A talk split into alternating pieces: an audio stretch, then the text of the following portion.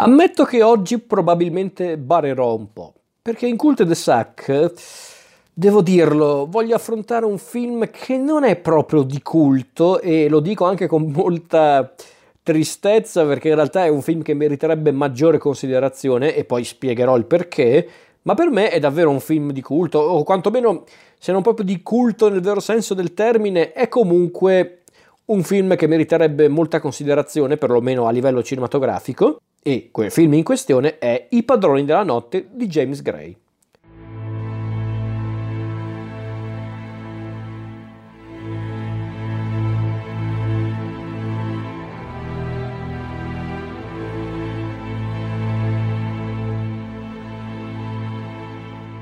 Titolo originale We Own the Night, datato duemilasette, con protagonisti attori del calibro di Joaquin Phoenix, Mark Wahlberg, Robert Duvall ed Eva Mendes.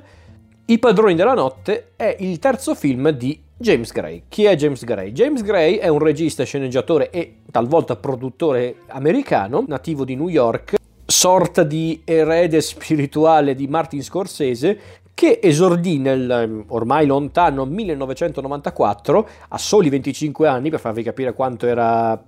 quanto era dotato questo ragazzo già da giovane, perché James Gray è effettivamente un fenomeno, con il film Little Odessa, film con protagonisti principali Tim Roth ed Edward Furlong. E devo dirlo, James Gray è un fenomeno, uno così non ti fa un film come Little Odessa a soli venticinque anni, se non fosse davvero uno che sa il fatto suo. E già in Little Odessa si potevano notare le maggiori influenze da parte di Martin Scorsese e in generale dal, dal cinema europeo, perché James Gray ha dichiarato più volte di essere un grande ammiratore de, di un certo cinema europeo, anche italiano. Quindi appunto esordì nel novantaquattro con Little Odessa, poi per molto tempo non si fece più vivo con nessun film, fino al duemila quando uscì The Yards, un altro film molto interessante, molto potente, scritto sempre da James Gray con però la collaborazione di Matt Reeves e con protagonisti Mark Wahlberg, Joaquin Phoenix, Charlize Theron, James Cann, Ellen Burstyn, Faye Dunaway, insomma tanti altri ancora, Thomas Millian, to. Insomma un grande film. E già in quel film James Gray trovò quello che a conti fatti è il suo attore feticcio, ovvero Joaquin Phoenix, che sarebbe stato appunto protagonista dei Padroni della Notte, di True Lovers e di C'era una volta a New York. Ma parliamo di I padroni della notte. I padroni della notte è un poliziesco, fatto e finito, dove il fulcro della storia non è tanto il crimine o comunque l'indagine al centro della storia, ma piuttosto la famiglia protagonista, ovvero la famiglia dei Grusinski, il cui patriarca è il vicecapo della polizia Albert, interpretato da un grandissimo Robert Duvall, e i cui due figli sono Joseph, interpretato da Mark Wahlberg, anche lui poliziotto, e da Robert, detto Bobby, che è interpretato da Joaquin Phoenix, che a differenza di Joseph ha rinnegato il cognome del padre e in generale lo stile di vita del fratello e del padre per diventare un uomo d'affari, diventando così il gestore di un locale dove si svolgono, anche se Bobby cerca effettivamente di ignorarli se non di evitarli, i, i loschi traffici della mafia russa. Mafia russa rappresentata dal, dal gangster Vadim Nezhinsky, interpretato dal, nel film da Alex Vyadov o Vyadov, non lo so perché purtroppo io con le pronunce faccio schifo, ragazzi. Un tipetto simpatico, il signor Vadim, un tizio che comunque ammazza i traditori, gli informatori nel modo peggiore se li scopre, ma che Bobby non può cacciare dal locale, non può mh, frenarlo, perché Vadim è il protetto, nonché il nipote di Marat Bujayev, interpretato da Moni Mojnov, un altro attore che ha collaborato più volte con, con James Gray. E Marat è praticamente il capo, nonché sorta di padre putativo di Bobby, tanto che Bobby è praticamente una sorta di figlioccio del signor Bujayev, e ciò appunto rende Bobby un personaggio non proprio criminale, ma sicuramente uno che fa orecchi da mercante. Finché un giorno i suoi familiari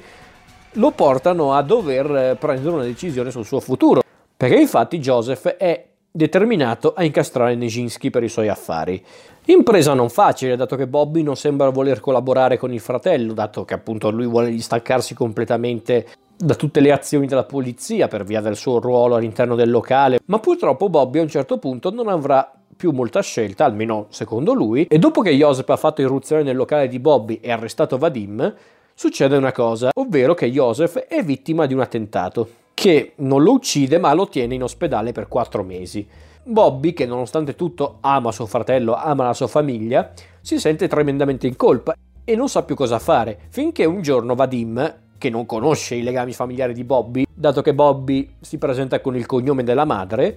propone una, una sorta di collaborazione per il suo traffico di droga, poiché si fida di Bobby, essendo molto legato appunto allo zio Bujayev, e quindi Bobby decide, con l'aiuto dei colleghi di Joseph e poi del padre, che inizialmente non vuole coinvolgerlo perché nonostante tutto ama suo figlio, Bobby decide di collaborare con la polizia, incastrare Vadim e di conseguenza vendicare il fratello. Non vado oltre perché poi ovviamente la trama si, si spinge sempre più in là, come è lecito aspettarsi, e mi limiterò ad esporre le cose migliori di questo film, perché ovviamente in effetti detta così la trama dei Padroni della Notte non sembra nulla di che, nulla di nuovo, e di fatto non lo è, non è nulla che non si è già visto anche già prima di quell'anno del duemilasette al cinema, ma infatti questo è uno di quei casi in cui non conta tanto il cosa vediamo sullo schermo ma il come, perché qua a fare la differenza non è tanto la trama in sé ma la confezione, la regia e ovviamente gli interpreti. Perché Gray è un mostro con la macchina da presa, si fa circondare sempre da ottimi collaboratori come per esempio il direttore della fotografia Joaquin Bakasai, che ha fatto un lavoro splendido in questo film, perché comunque, considerato che, come suggerisce anche lo stesso titolo, è un film soprattutto notturno, è un film prevalentemente notturno, comunque quasi sempre ambientato di notte in luoghi chiusi, fatte proprio pochissime eccezioni, la fotografia è importante perché ti deve dare appunto l'idea di essere circondato dalla notte, ma deve anche rendere tutto comprensibile, quindi ottimo lavoro di fotografia, ottimo lavoro per quanto riguarda la musica, sia quella originale che i vari pezzi inseriti nel film, pezzi che vanno da Blondie a David Bowie, gli Specials, i Clash, insomma ottimo lavoro anche in quello. Ma come dicevo prima, la ciliegina sulla torta è proprio il cast, perché Phoenix è fenomenale in questo film, perché ha un bel personaggio da interpretare, perché Bobby è effettivamente un bel personaggio, un personaggio tutto sommato neanche troppo banale a conti fatti, sicuramente non quanto gli altri che bene o male seguono un po' certi eh, stilemi, certi mh, stereotipi se vogliamo di determinati personaggi del poliziesco cinematografico, ma non solo, perché infatti Joseph, Mark Wahlberg, è un po' il classico figlio di papà che fa il poliziotto più per, per retaggio familiare che per vera convinzione. Il personaggio di Robert Duvall, grandissimo Robert Duvall, è un po' il classico poliziotto anziano, tutto d'un pezzo, che sa il fatto suo, anche, anche molto spiritoso. Ma anche, anche per esempio Nezhinsky, Vadim Nezhinsky, è di fatto un cattivo abbastanza standard, è il gangster furbo ma anche molto cattivo, molto sadico, che però non diventa mai troppo stereotipato grazie al suo interprete. E per dire, anche i personaggi secondari come per esempio i due colleghi di Albert, ovvero il capitano Jack Shapiro interpretato da Tony Musante oppure Michael Sole interpretato da Anthony Corone, sono due ottime spalle, sono due ottimi personaggi di contorno, come anche per esempio il miglior amico di Bobby, Luis Falsetti detto Jumbo. Questo personaggio interpretato da Donny Osh, che è il classico socio in affari un po' cazzone, un po', un po' rumoroso, un po' scemo anche, che però tutto sommato si fa apprezzare. Ma per dire, anche Eva Mendes, che di fatto Eva Mendes, grandissima attrice nel vero senso del termine, non lo è mai stata, però non si può negare che certi registi hanno saputo valorizzarla, e questo è uno di quei casi, perché Eva Mendes, che tra l'altro è forse l'unico personaggio femminile di spicco di tutto il film, ha comunque un suo ruolo, perché il suo rapporto con Bobby è molto fondamentale, perché lei rappresenta a tutti gli effetti la cosa migliore che Bobby ha trovato nella sua vita, distaccata da quella della sua famiglia,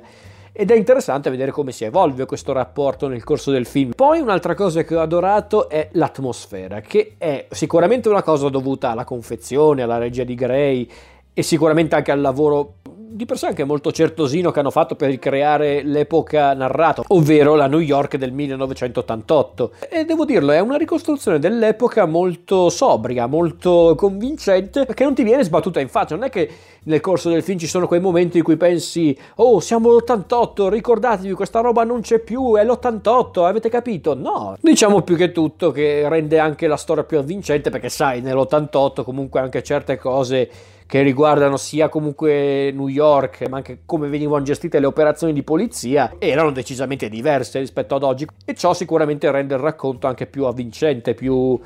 eh, anche più interessante da seguire. E sì, ci sono anche dei momenti davvero davvero tesi, come una corda di violino, e lì ovviamente ha fatto un grandissimo lavoro Gray con la macchina da presa, perché c'è per esempio quel, quella specie di tour organizzato nel laboratorio della droga di Vadim, oppure anche tutto lo scontro finale, oppure quel grandissimo grandissimo inseguimento in auto sotto la pioggia, che eh, è una scena che richiama tanto quelle grandissime sequenze dei film di William Friedkin, come Vivere e morire a Los Angeles, o forse quello che è di fatto uno dei film che ha influenzato di più questi padroni della notte, Il braccio violento della legge, ovvero The French Connection, che in effetti, ora che ci penso, è davvero uno dei film che ha influenzato di più questi padroni della notte, forse anche più di Martin Scorsese, che rimane comunque il riferimento principale di Gray, e si vede anche per come ritrae New York, sia a livello estetico che narrativo anche. È un film che si basa soprattutto, soprattutto e direi anche ben volentieri, dal mestiere del regista e sceneggiatore, dell'intero cast tecnico e artistico. Insomma, è proprio un film